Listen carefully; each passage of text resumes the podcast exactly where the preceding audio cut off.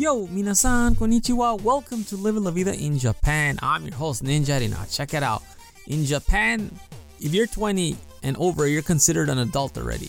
Well, starting April 1st, that's all going to change because from April 1st, people age 18 and 19 in Japan will be legally classed as an adult, which will give them much more freedom in life choices, but there will be bigger consequences if they do anything wrong.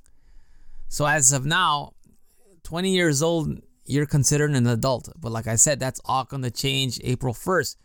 So, what's going to happen? Well, now, you know, anyone that's 18 and up will be considered an adult. So, if they do any wrongdoing, they will be, you know, charged as an adult. Plus, they could do contracts now. They don't need parents, you know, to sign for anything. Now they could do a contract to purchase a cell phone, take out a car loan, and things like that. And at the same time, right now, at the existing laws, right now, you know, if you're a guy that's 18, you could marry someone, a girl that's 16, you know, but you need uh, guardian consent, you need parental consent to marry. Now, with this changes, now you will be able to marry as long as you're 18 and over. You won't need any more consent or anything like that also you could you know you could change your gender. It used to be from 20 now you could do it as of 18 you could change your gender if you identify as someone else. So and also the passport that you receive will be valid for five years because before it was shorter than that but now with new changes coming this is what's going to happen. So is this a good idea or a bad idea? Please shoot me an email at goninjadad at gmail.com i'm curious to know but I, you know, this doesn't change everything though.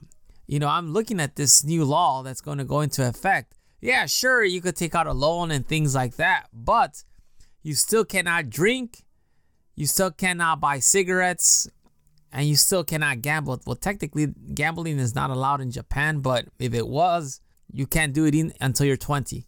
So, I don't know. I'm a little you know, iffy iffy on this. Yeah, you could get charged as an adult, but you still can't do these other things. Do you think that's a good or bad? Please shoot me an email at goninjadad at gmail.com.